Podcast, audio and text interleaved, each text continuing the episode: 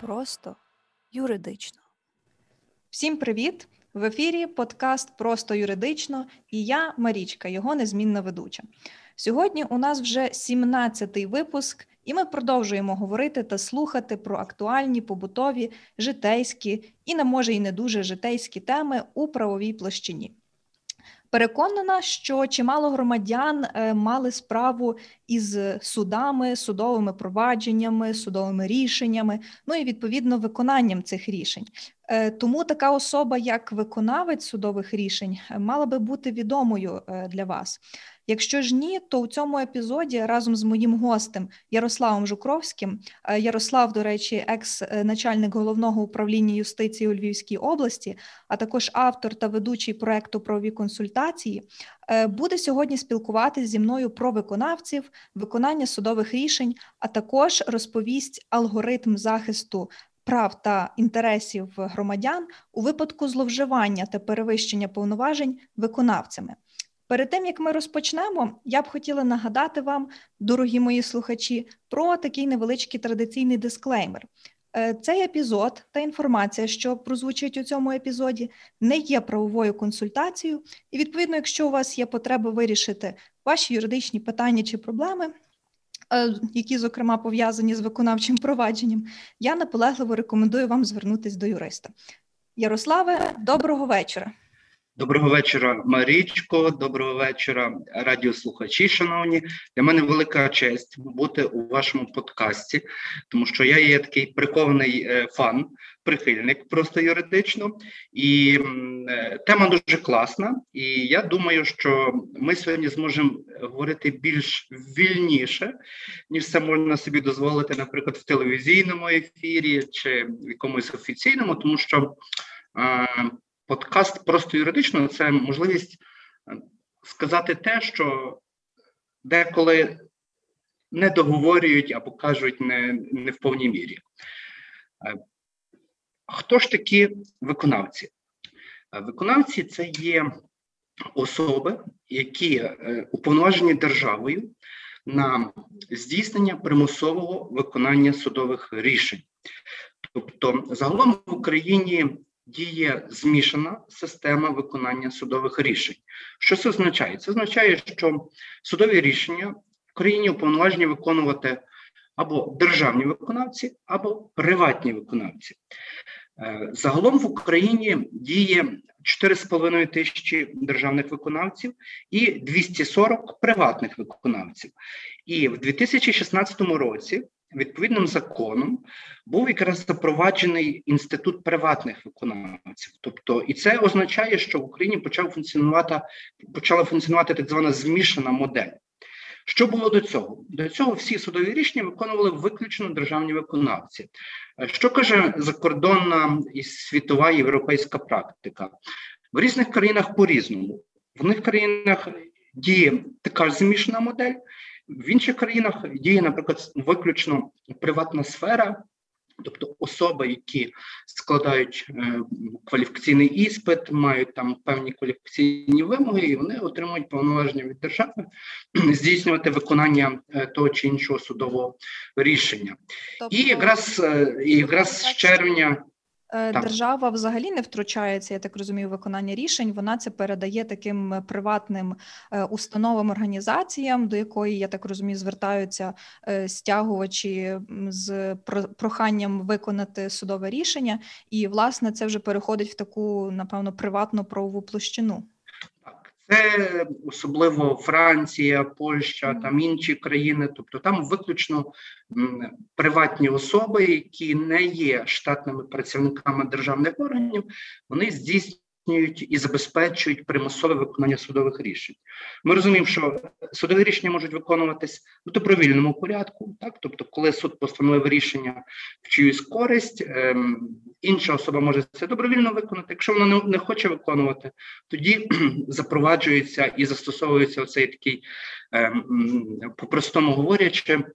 Репресивний механізм вибивання боргів там е, чи вчинення дій не майнового характеру, які пов'язані з виконанням судових рішень. Не майнові, не майновий характер судового рішення це, наприклад, зобов'язати е, усунути перешкоди там в ем, користуванні земельною ділянкою, зобов'язати знести паркан. Та? Тобто, тобто це рішення, які не оцінюються в матеріальному еквіваленті. Ну, прибли- коли спростити приблизно таким чином. І на моє переконання, з червня 2016 року це насправді дуже прогресивний хід і е, прогресивна реформа. Слово реформа, звичайно, воно в нашій державі вживається як лайливе слово, так але на, насправді це, це дуже потужно, що запроваджена саме змішана модель виконання судових рішень. І коли подивитись, е, хто насправді ефективніший, чи державні виконавці, чи приватні виконавці, взяти таку виключно статистичну статистичну модель, то, е, наприклад, е, приватний виконавець е, в середньому минулого року стягнув 18 мільйонів.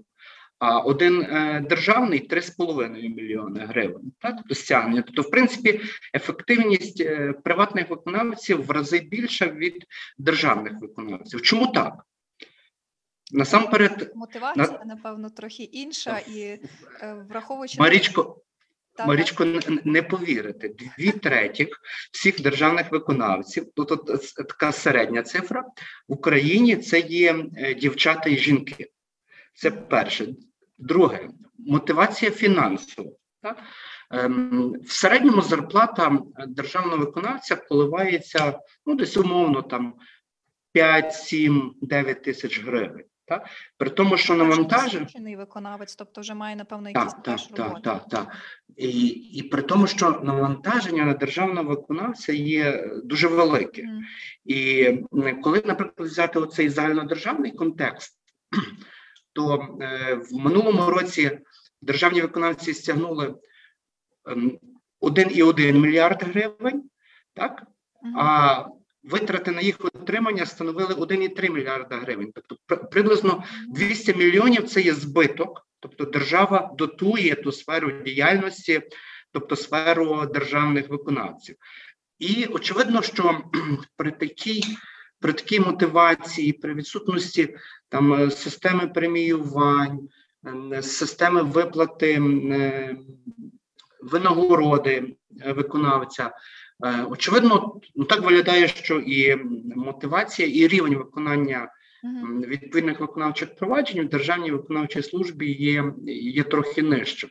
Як це змінити? Ну очевидно, е, питання часу, і якщо відбудеться урівняння прав приватних виконавців і державних виконавців, вони стануть повноцінними конкурентами, і держава буде, окрім якихось там декларативних речей, мотивувати виконавців державних, то можливо щось зміниться. Ось чим відрізняється державний від приватного виконавця? Насамперед, по м, своїх повноваженнях вони в принципі мають однакові рівноцінні повноваження. Особливість лише в тому, що державний виконавець працює в державній структурі, так? Е, він добирається за конкурсом, і це надто ну це в принципі просто стати державним виконавцем. А приватний виконавець це самозайнята особа, яка проходить складний кваліфікаційний іспит, яка відкриває свій офіс, здійснює страхування своєї діяльності. Е, Крім того, приватні виконавці не можуть виконувати ряд виконавчих проваджень. Так? Тобто держава їх обмежила е, у виконавчих провадженнях, наприклад, відібрання дитини, стягнення з е, боржників, е, коли це є держава там чи державні органи. Е, Коли стягувач в виконавчому провадженні також там е, орган держави.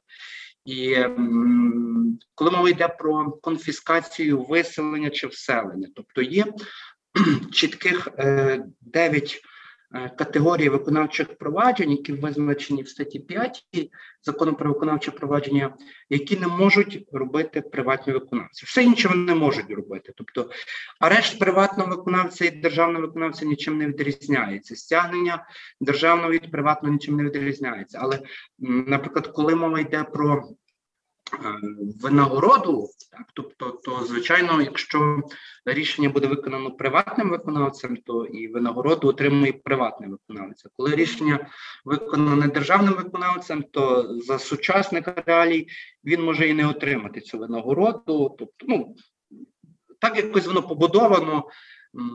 Коли я був керівником юстиції, то принаймні ми намагалися просити міністерство і міністра, щоб е, ця винагорода виплачувалася. Зараз, як то кажуть в народі, з виплатою цієї винагороди виконавцям державним це є печалька.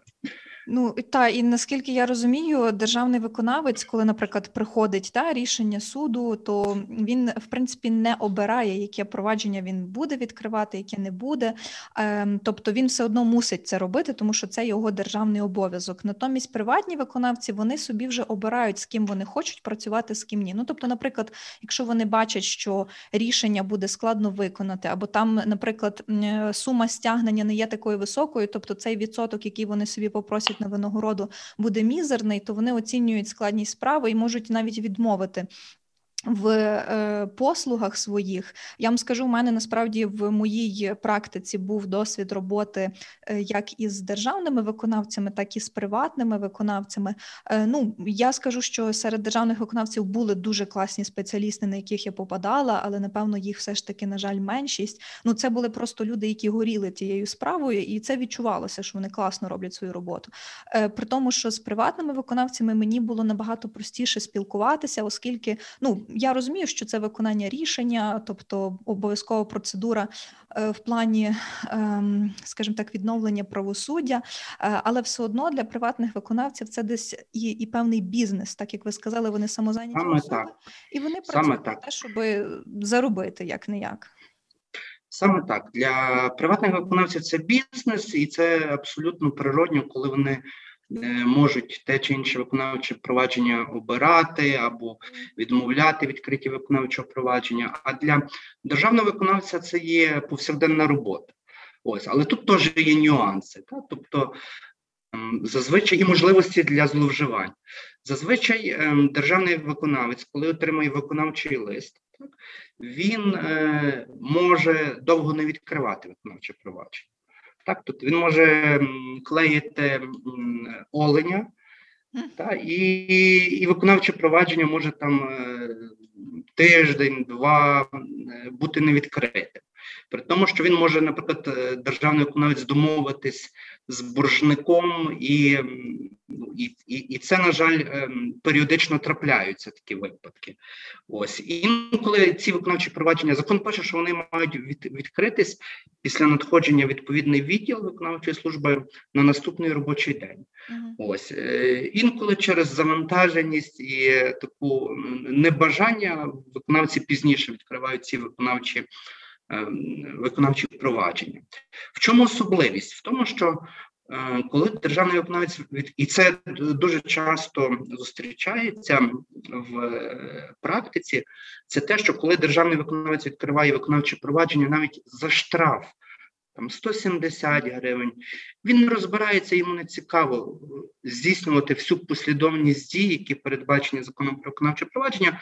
Він ну, в один момент накладає штрафи на все майно е, боржника е, з мотивацією, а потім розберемося, тобто якось воно буде. Так? Тобто там там йде все автоматом. Тобто заходить виконавчий лист, є там штраф 100 гривень, 1000 гривень, 200 тисяч, немає значення все автоматом йде е, йде арештування коштів, і потім, звичайно, е, люди там е, їх зупиняють працівники органів поліції, тому що виходить, що арештоване все їхнє майно за якийсь там дрібний штраф, і це завдає насправді дуже великих незручностей. Очевидно, що порушує права цього цього боржника. Як з цим боротись? Ну в принципі, зараз якогось такого законодавчого механізму, як боротися з таким назвемо лапкам е, в лапках свавіллям е, державних виконавців, е, немає, та? тому що ем, зупинили порушника. Так, автомобіль забрали у нього автомобіль, тому що він арештований, бо не сплачено якийсь там невеликий штраф там чи ще щось. Так що далі? Тобто далі боржник, тобто ніхто не поверне йому цього автомобіля чи не розблокує його рахунки доти, поки він не сплатить е, штраф, і доти, поки він не сплатить виконавчий збір в розмірі 10%. От сплатив, пред'явив виконавцю, тоді виконавець знімає ці всі арешти і це все якось розблоковується. Як, як можна вплинути на державного виконавця? Е, ну, можна визнати його дії в судовому порядку такими, що не відповідають вимогам закону. Можна написати скаргу в порядку статті 74 закону про виконавче провадження його керівнику, але йому за це нічого не буде. Та, тобто йому максимум можуть сказати но-но-но, ем, е, скасувати премію, там накласти догану. Здебільшого їх е, виконавців державних за таке не звільняють.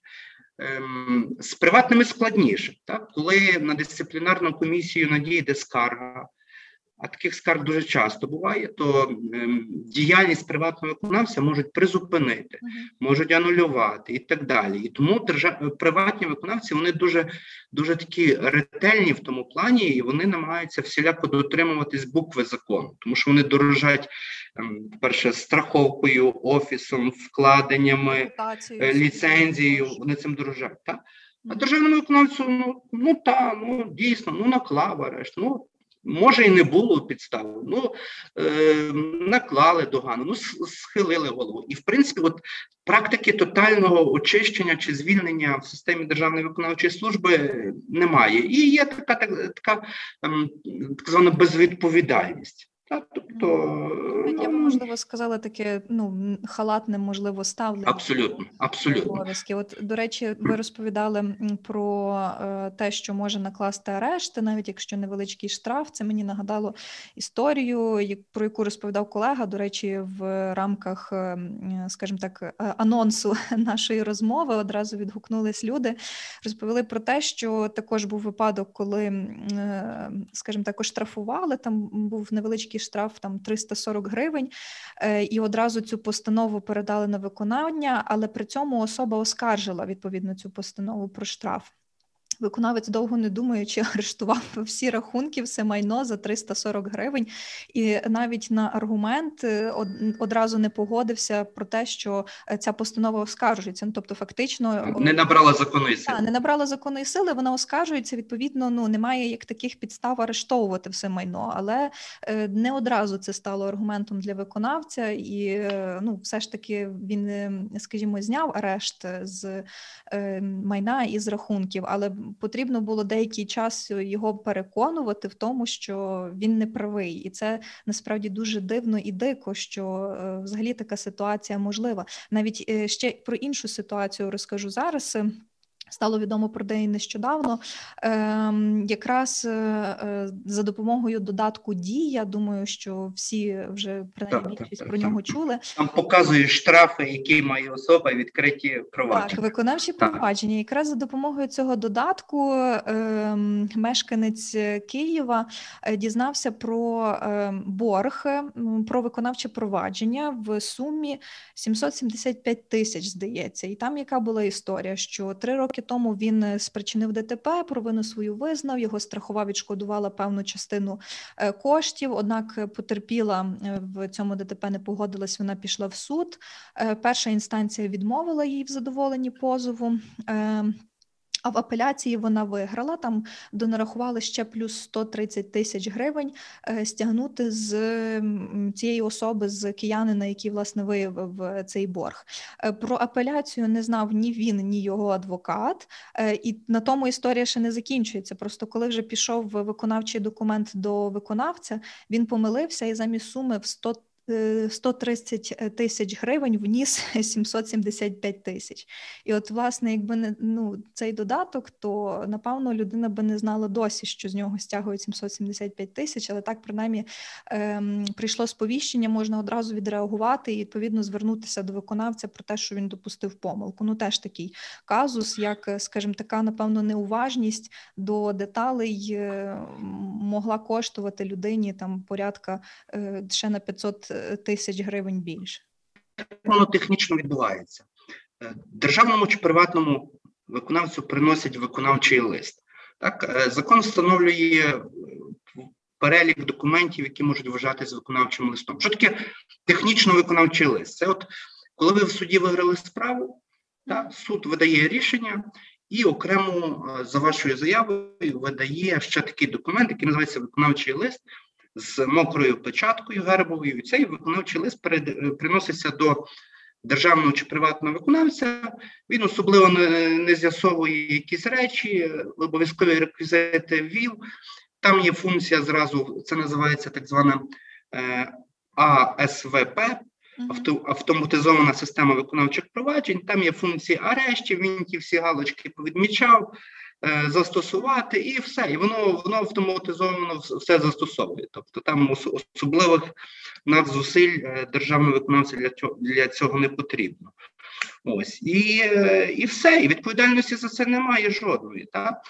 А, але якщо але якщо б, е, наприклад, люди визнавали дії виконавців приватних чи державних незаконними і вимагали в порядку регресу з них стягнення чи з органу е, матеріальної і моральної шкоди, то я думаю, воно б якось ем, вони б спам'ятались. Тобто система виконання ем, судових рішень вона б е, потрохи змінювалась. Але людині зазвичай не до того, і ем, люди не йдуть до кінця, тобто їм достатньо, щоб познімати арешти і, і спокійно спати, і забути цей весь кошмар і кошмарні дії, які е, до, них застосовувались. Ну, але це, це зрозуміло, що це є неправильно і, ну, і це ненормально.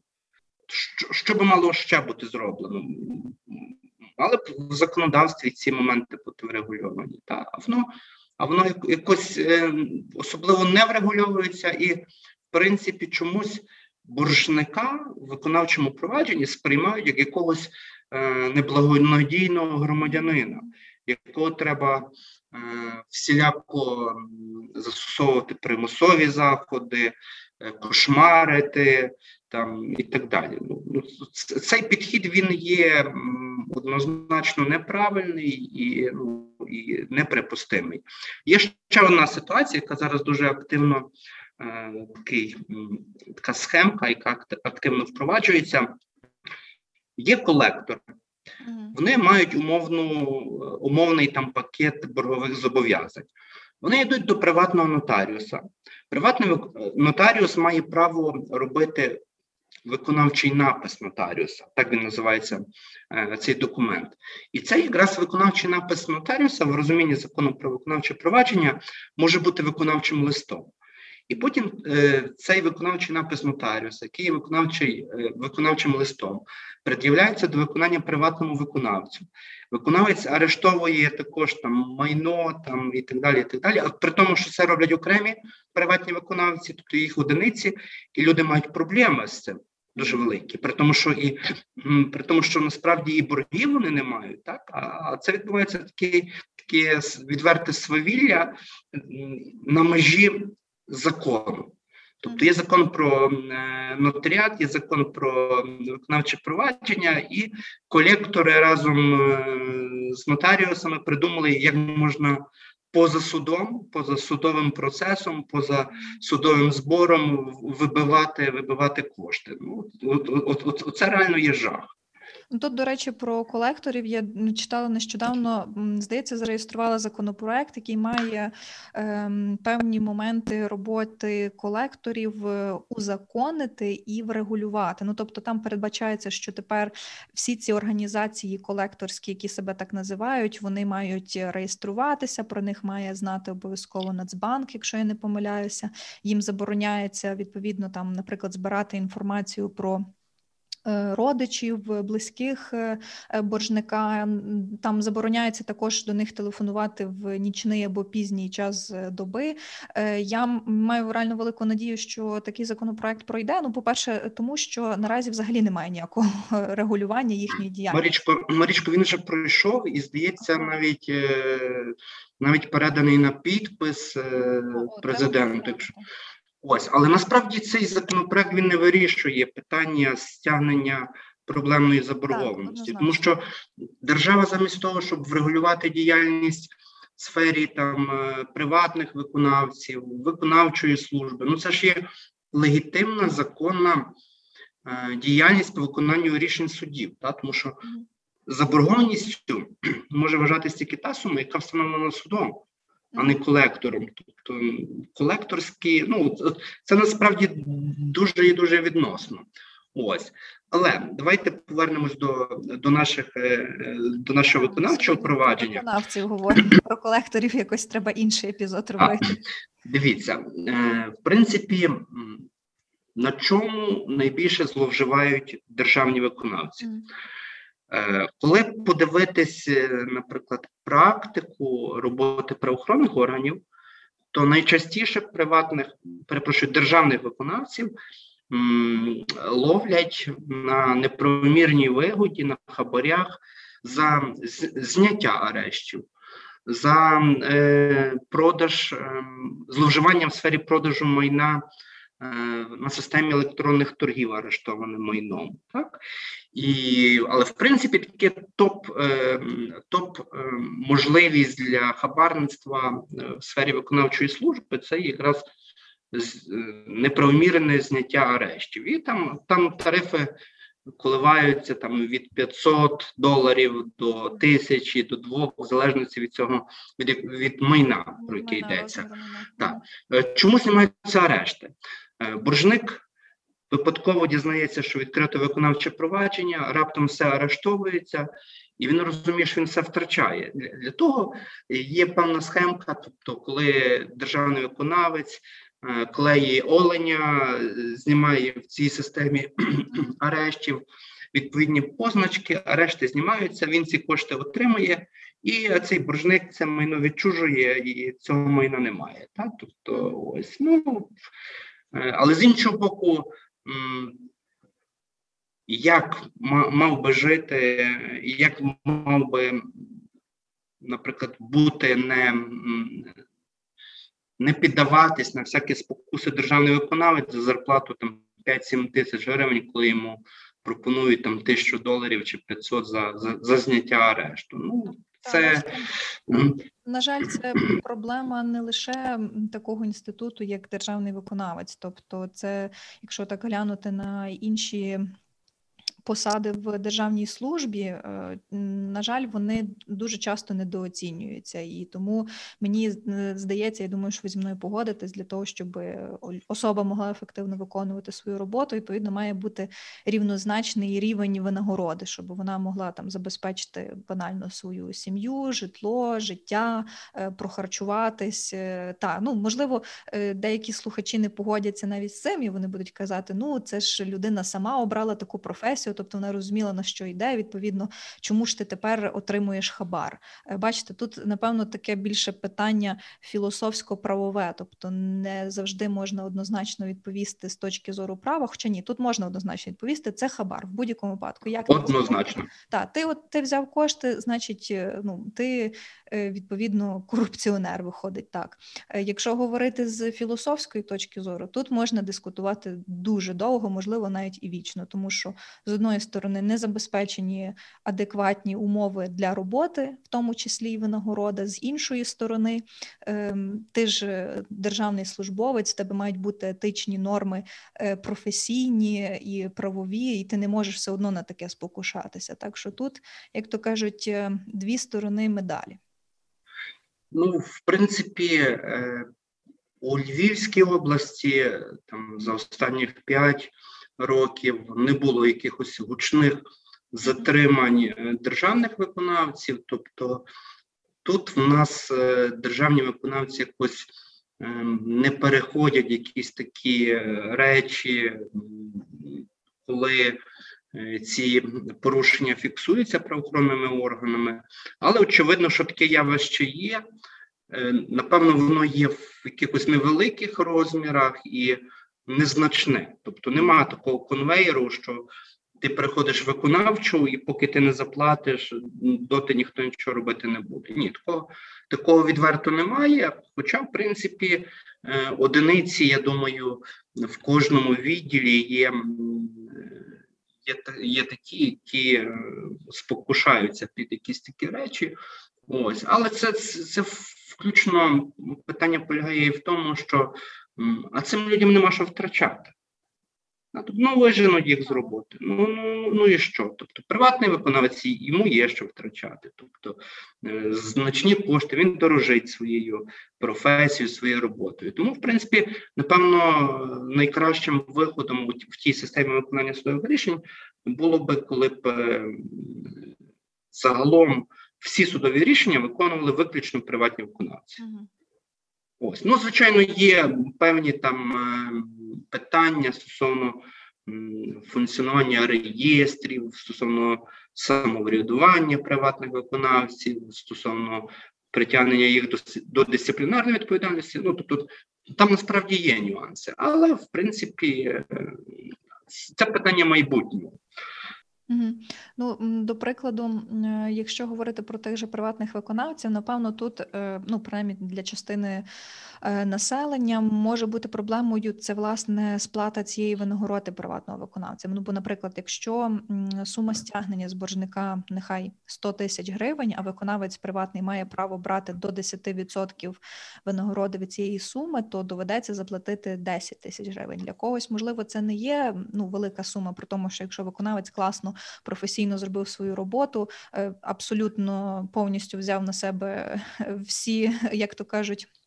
Моменти і ризики, е, то та напевно це окей за таку роботу заплатити таку суму. Можливо, для когось це не буде. Це буде так велика сума, і ну, скажімо так, складно співпрацювати в такому випадку з приватним виконавцем.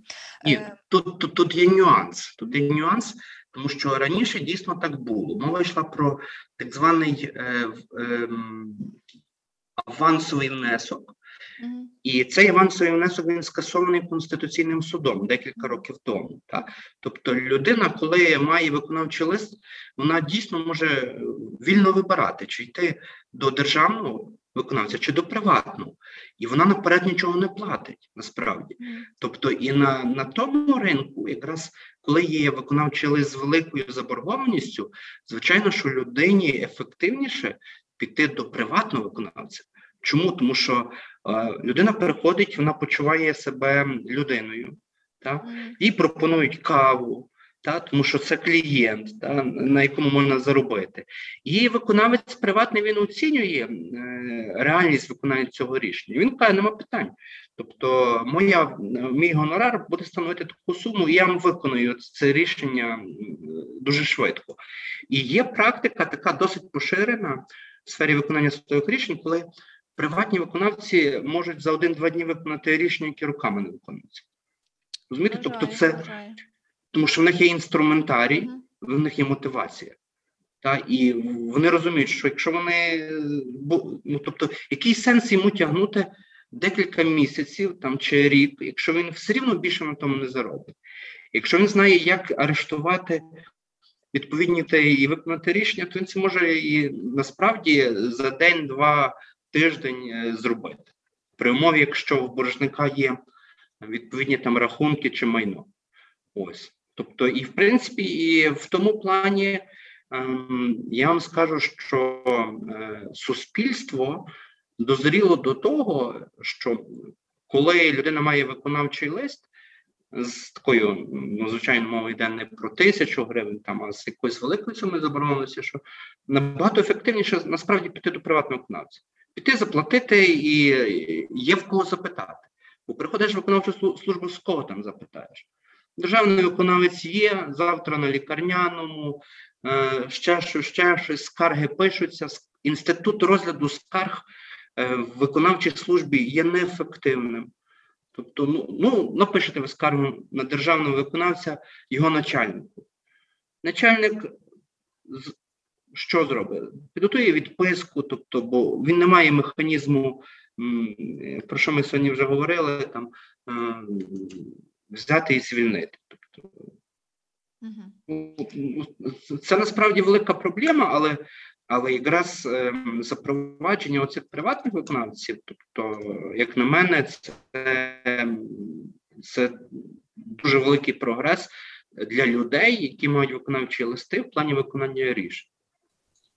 А як щодо, наприклад, дисциплінарного якогось стягнення в контексті державного виконавця, все одно е, начальник відповідної відповідного підрозділу виконавчої служби не може цього накласти.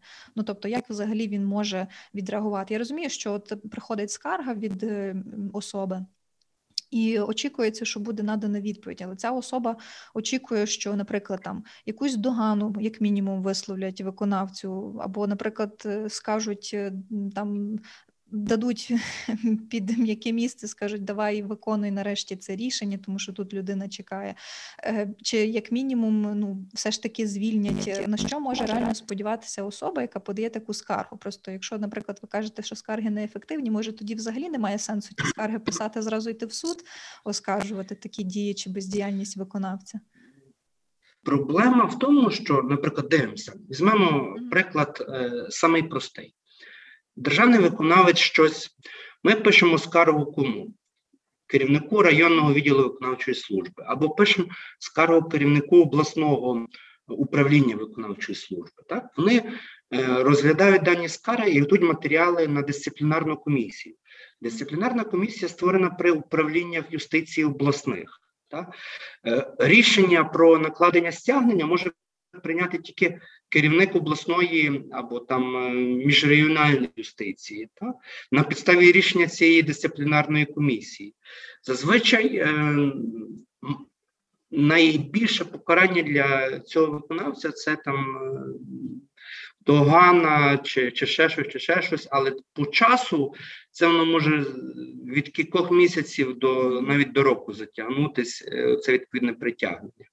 Ось і тому, тому для державних виконавців найгірше, що може бути, це звільнення, але враховуючи те, що дуже багато вакансій є в системі державної виконавчої служби, бо туди ніхто не хоче йти.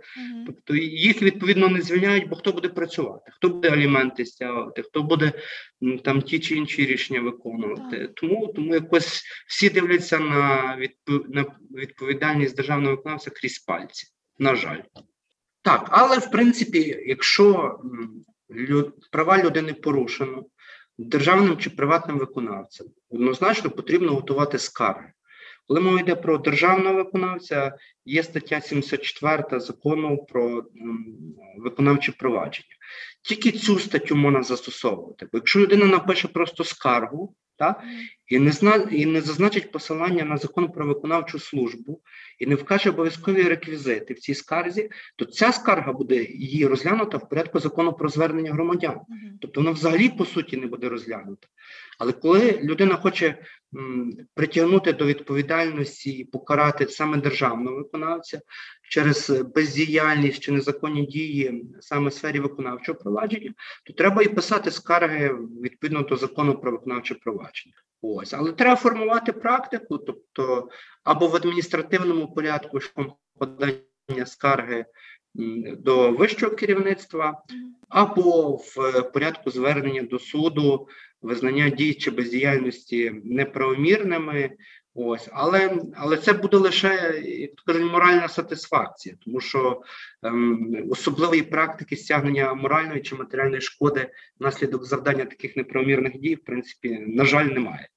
Мгм. Ну і це напевно буде дуже довго в будь-якому випадку тривати. Взагалі, якщо там відшкодовувати будь-яку шкоду від держави, там якщо абстрагуватись зараз від виконавців, а говорити загалом, і в тому числі і про правоохоронні органи, то ну напевно такої практики є дуже мало. Там напевно Так, дуже мало. можна пробувати щось через ЄСПЛ, коли ти проходиш всі інстанції, і тоді вже ти подаєш фактично судовий позов проти держави Україна, але це також е, триваюча і теж вартісна процедура розгляду справи через Європейський суд е, з прав людини. Саме так.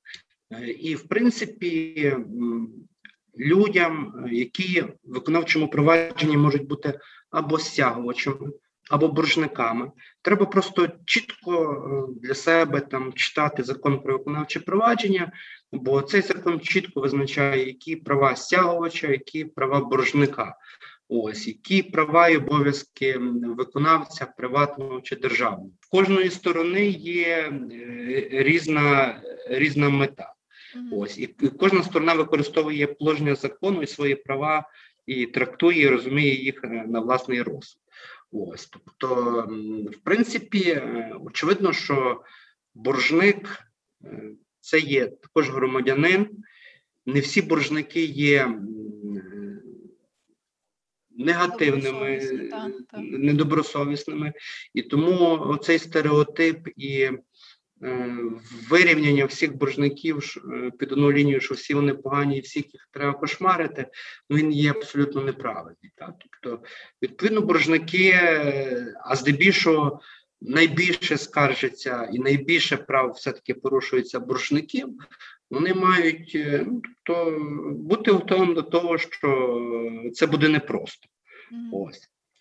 Подкаст просто юридично, а боротьба з е, державними виконавцями це, це, це буде чи з приватними, навіть це буде непросто. Але щоб не було таких проблем, то найкраще е, робити все, щоб не було таких взагалі виконавчих проваджень. Ну, це, а це просто. Е, Виконавець має арсенал своїх репресивних дій, ем, стягувач е, право пред'явити виконавчий лист і вимагати і наганяти державного чи приватного виконавця, щоб той виконував судове рішення. А боржник, ну, все залежить від напористості стягувача і виконавця державного чи приватного. Але очевидно, що ем, найдешевше це не сплачувати е, виконавчий збір, витрати на проведення виконавчих дій і е, ну, не мати справи насправді з державними виконавцями. От, от це найкраще, що може бути. Так, це така дуже, напевно, е, не те, що універсальна, а найоптимальніша порада. Ну, якщо вже дійсно таке сталося, то слідкуйте за своїми судовими провадженнями. Якщо ви вже, не дай Бог, стали учасником судового процесу, слідкуйте за рішенням. Е, До речі, ви можете перевірити себе, чи є ви боржником по виконавчому провадженню за допомогою реєстру виконавчих проваджень.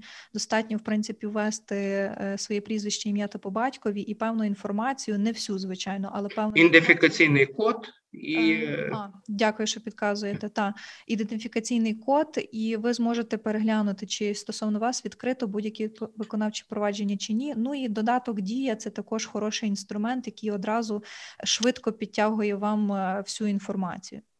Але якщо навіть і відкрите виконавче провадження, а ви вважаєте, і, ви дійсно нікому нічому не винні, так, і арештовано ваші рахунки, ну то м, з- з законодавством воно чітко розкладає і показує алгоритм дій. Тобто оскаржувати дії приватного чи державного виконавця, скасовувати відповідні арешти, розблоковувати карткові і інші рахунки, знімати арешти з майна, з е, автомобілів, з е, будинків і так далі. І так далі. Тобто, в принципі, тут можна абсолютно без жодних якихось там тіньових схем, без жодних якихось неправових механізмів досягнути справедливості і ці неправомірні накладені там арешти рахунків майна там землі ем, абсолютно можна скасувати. Але, але люди мають розуміти, що державний виконавець нічого сам не зробить. Тобто недостатньо подзвонити державному виконавцю чи прийти і сказати ай-яй-яй, який ти поганий, от я нікому нічого не винен, у мене карточка е, зарплатна заблокована. Виконавець каже, добре, тобто ну, є процедура, дотримуйтесь процедури оскарження і зняття відповідних арештів. Тобто виконавець не може, тобто людин від того, що людина е, прийшла взяти там е, 5-10 хвилин і, і від, як то кажуть, відкатати назад відповідні дії. Ну, тому що тому що його за це будуть сварити. Ось, А йому це 100 років не потрібно. І законом виписана якраз процедура скасування тих його дій по арештах, е, зарплат, е, транспортних засобів, автомобілів і так далі. Ось. Е, Тобто, якщо так коротко, ну я не знаю, чи вийде дуже коротко підсумувати про те, що ми сьогодні говорили. Ем, зараз в Україні в нас діє е, змішаний е, спосіб е, виконання судових рішень. Це через державних виконавців і через приватних виконавців. Від між ними є відмінності, зокрема в ефективності та швидкості виконання таких рішень. Ем, Якщо все ж таки ви не погоджуєтеся з діями виконавця, чи то державного, чи приватного, то Ярославе, що може така людина е, зробити? Якщо людина не погоджується з діями державного чи приватного виконавця, вона повинна їх оскаржувати. Коли мова йде про державних виконавців, є процедура оскарження, яка визначена в статті 74 до е, вищого керівництва цього державного виконавця, до районного або обласного. Коли мова йде про судове оскарження, е, Кодекс адміністративного судочинства також визначає, як оскаржуються постанови чи будь-які інші дії е, державного виконавця, і мають судове рішення про, про те, що виконавець чи державний, чи приватний порушив закон, ем, порушив ваші права, в залежності від ситуації можна вже приймати рішення, що далі, чи ем, вимагати стягнення там моральної шкоди, чи притягати вимагати притягнення до відповідальності. Це, це вже е, як у вас буде настрій і бажання. Ну, приблизно так. Але не треба боятись, Мгм. не треба боятись е, того, що вам доведеться оскаржувати, тому що іншого шляху скасування постанов чи державного чи приватного виконавця просто немає. Тобто жоден дзвінок вам не допоможе. Тобто навіть на гарячу лінію урядову це, це не допоможе. Тому що вам напишуть відписку. Є закон про виконавче провадження, дійте в порядку, визначеному е, цим законом. Ось і це і е, бажаю всім, щоб вам в житті якомога менше доводилось спілкуватись е, з такою категорією милих. Людей, які називаються державні приватні виконавці. Тому що більшість з них насправді це є хороші професіонали, ем, якісні юристи, ось які просто виконують таку роботу, за яку отримують е, дохід в більшій мірі приватні виконавці, тобто отримують цілком правомірний дохід, е, і нема на то ради. Так, е, я насправді погоджуюсь з вами. Ще додам від себе, як то кажуть, повідомлений, значить, озброєний. І я тепер сподіваюся, що після прослуховування цього епізоду ви е, поповнили свій арсенал, зокрема, спілкування з виконавцем, виконавцями, а також е, реагування правильного на їхні рішення, дії чи е, бездіяльність. Е, Я хочу подякувати Ярославу за дуже цікаву розповідь і хочу нагадати вам, що ви можете прослухати цей епізод е, на е, п'ятьох платформах: це SoundCloud, е, CastBox, Google Подкасти, Apple Подкасти. Та якщо ви знаходитесь за кордоном, то слухайте також у Spotify. Підписуйтесь на телеграм-канал просто юридично, а також підписуйтесь на проект Ярослава, який називається Правові консультації. Ви можете знайти, якщо введете в пошуку правові консультації на Фейсбуці е, або ж на Ютубі. Ну і для зручності я залишу для вас посилання на обидва ресурси в описі до цього епізоду. Ярославе, дякую вам і е, будемо напевно вже прощатися з нашими слухачами. Для мене велика честь. Завжди слухайте просто юридично. Дякую. Дякую на все добре і нехай вам всім щастить.